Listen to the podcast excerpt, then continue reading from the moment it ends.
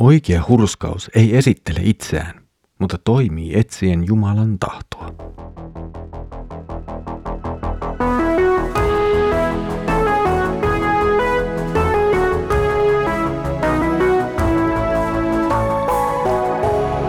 Kirjoitusten pauloissa. Tervetuloa taas mukaan Kirjoitusten pauloissa Raamattu-podcastin pariin. Minä olen Mikko ja katselen teidän kanssanne yhdistänyt Markuksen evankeliumia. Kiva, että olet tullut taas mukaan. Edellisellä kerralla Jeesus moitti melkoisen kovin sanoin lainopettajia ja heidän toimiaan ja heidän väärää Jumalan palvelustaan. Lainopettajat, vaikka ulkoisesti ehkä näyttivät hurskailta ja ihmiset tavallaan antoivat heille kunniaa heidän hurskaudestaan, niin se oli vain lopulta pelkkää kaksinaamaisuutta.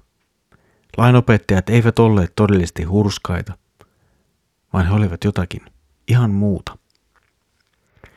Tänään katselemme aivan toisenlaista esimerkkiä hurskaudesta ja luemme nyt Markuksen evankeliumin kahdennentoista luvun jakeet neljäkymmentäyksi neljäkymmentäneljä.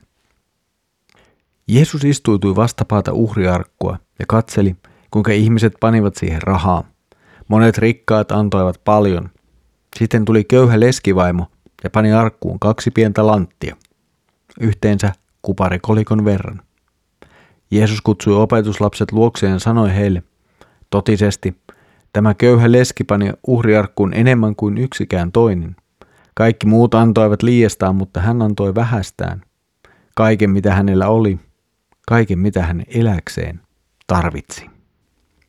Tunnemme tämän kertomuksen ehkä nimellä Leskenropo, jossa helposti ajattelemme niin, että tuo leskivaimo, leski tekee jotakin hyvin suurta, hän rahjoittaa kaiken pois mitä hänellä on ja antaa sen vielä itseäänkin köyhemmille ja ehkä jollain tavalla hän näin tekeekin, mutta samaan aikaan ajattelemme, että sitten nuo kaikki muut, ne rikkaat tuolla, eihän ne tee mitään oikein, ne, ne vain jotenkin pitävät omia ja antavat nyt siitä päältä sitten jotakin.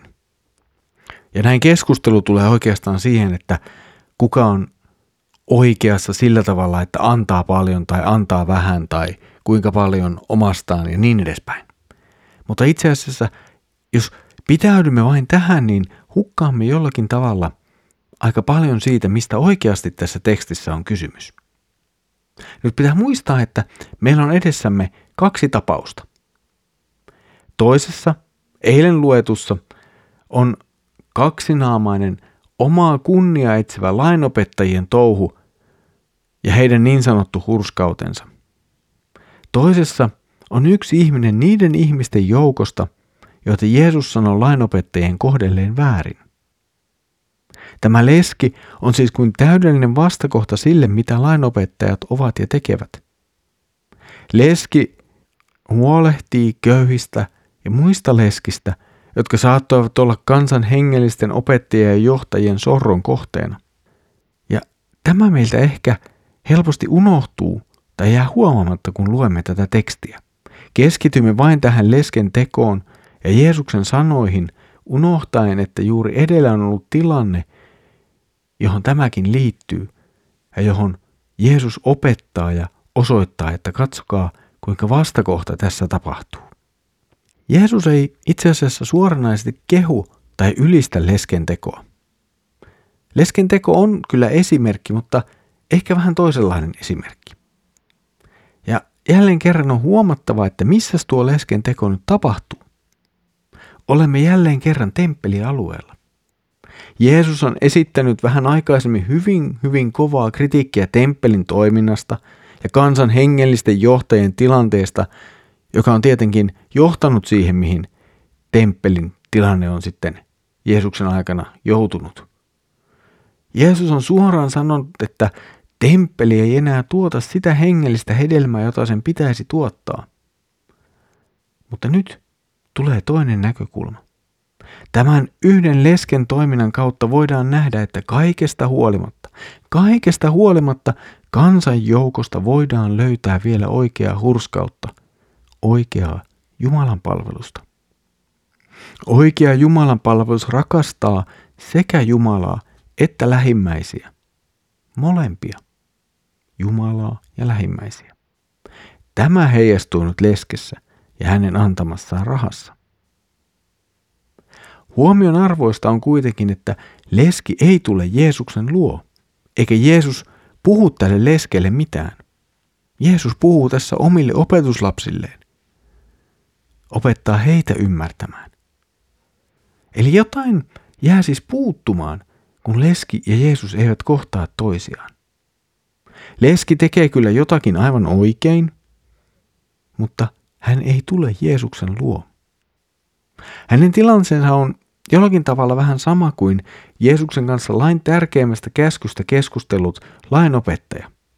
Molemmat näistä henkilöistä, niin tuo leskivaimo kuin sitten tämä lainopettaja, ovat kyllä ihan oikealla jäljellä ja tavallaan kulkemassa ihan oikeaan suuntaan, mutta eivät silti kuitenkaan ole löytäneet vielä Jumalan valtakuntaa.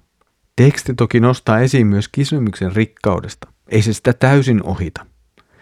Jeesus ei kuitenkaan tässä millään tavalla kritisoi sitä, että rikkaat ovat rikkaita ja että he antavat paljoudestaan. Kyllä, rikkaatkin antavat omastaan. Leskikin antoi omastaan, mutta hänellä oli vähemmän mistä antaa ja antamisen jälkeen jäi vielä vähemmän jäljelle. Lopulta tämä ehkä osoittaa kuitenkin enemmän sitä, että Jumalan valtakunnassa ei rikkaus ole millään tavalla ihmistä määrittelevä tekijä. Ihminen voi olla rikas tai köyhä, mutta sillä ei lopulta ole juurikaan merkitystä. Jumalalle ei ihmisen rikkaudella ole mitään väliä. Oleellista on se, onko ihminen löytänyt sisään Jumalan valtakuntaa vai ei. Rikkaudesta voi tulla sen este, mutta niin voi tulla myös köyhyydestä. Kumpikin näistä voivat olla este ihmiselle löytää Jumalan valtakuntaa, jos ja kun se estää ihmistä kääntymästä oikeasti Jumalan puoleen.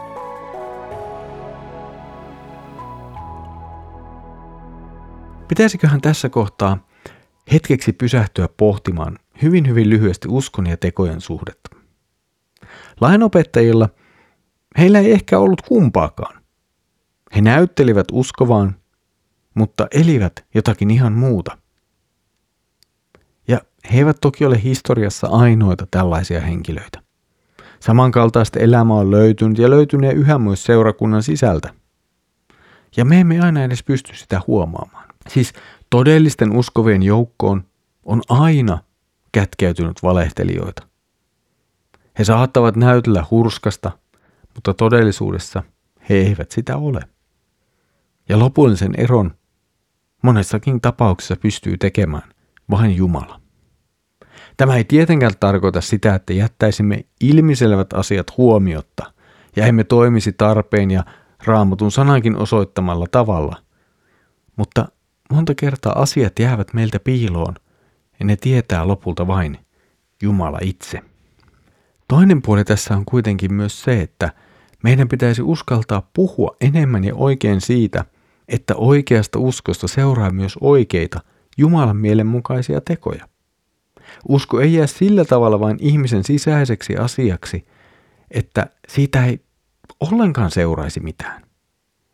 Kyllä siitä seuraa, mutta eri ihmisillä eri tavoin ja eri määrä, riippuen ihmisestä, hänen tilanteestaan ja monista tekijöistä.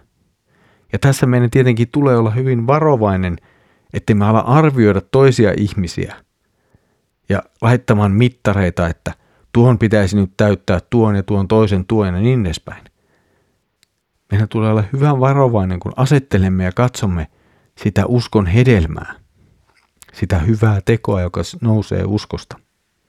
Ja ehkä meillä tässä kohtaa onkin monta kertaa enemmän syytä katsoa itseemme. Huolehtia siitä, että me pyrimme elämään evankeliumin mukaista elämää. Ja aina kun epäonnistuminen myös muistuttaa, että Herran armo, Kristuksen armo riittää tässäkin kohtaa. Ja samalla voimme myös ehkä kannustaa toisia lähtemään siitä armon pohjasta, anteeksi antamuksesta ja lempeästi rohkaista tekemään hyvää, elämään todeksi uskoa siellä, missä me liikumme. Tähän meitä myös Raamattu kutsuu. Uskomaan Jeesukseen ja sitten elämään sen kutsumuksen mukaan. Tässä oli tämänkertainen Kirjoitusten pauloissa Raamattu-podcast. Mukavaa, että olet jälleen kerran ollut yhdessä mukana katselemassa Markuksen evankeliumin jakeita. Seuraavalla kerralla jatkamme jälleen keskustelun temppelistä ja siitä, mitä tuolle temppelille tulee tapahtumaan. Siitä siis seuraavalla kerralla. Mutta nyt Herramme Jeesuksen Kristuksen armo, Isä Jumalan rakkaus ja Pyhän Hengen osallisuus olkoon sinun kanssasi. Aamen.